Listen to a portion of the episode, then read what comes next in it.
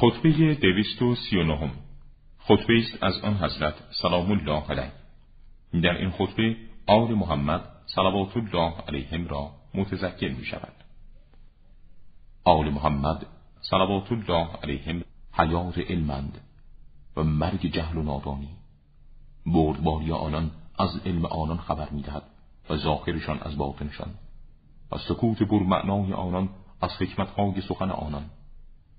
آنان مخالفتی با حق ندارند و درباره حق اختلاف نمیورزند. و آنان هستند ستونهای اسلام و خاصگان حق که شایسته چنگ زدن می باشند به وسیلی که آنان است که حق و حد و اندازی خود فسیده و باطل از جایگاه خود کنار رفته و زبانش از روی دنگاهش بریده است. آل محمد دین را با عقل دراک و پذیرش تعقل نمودند.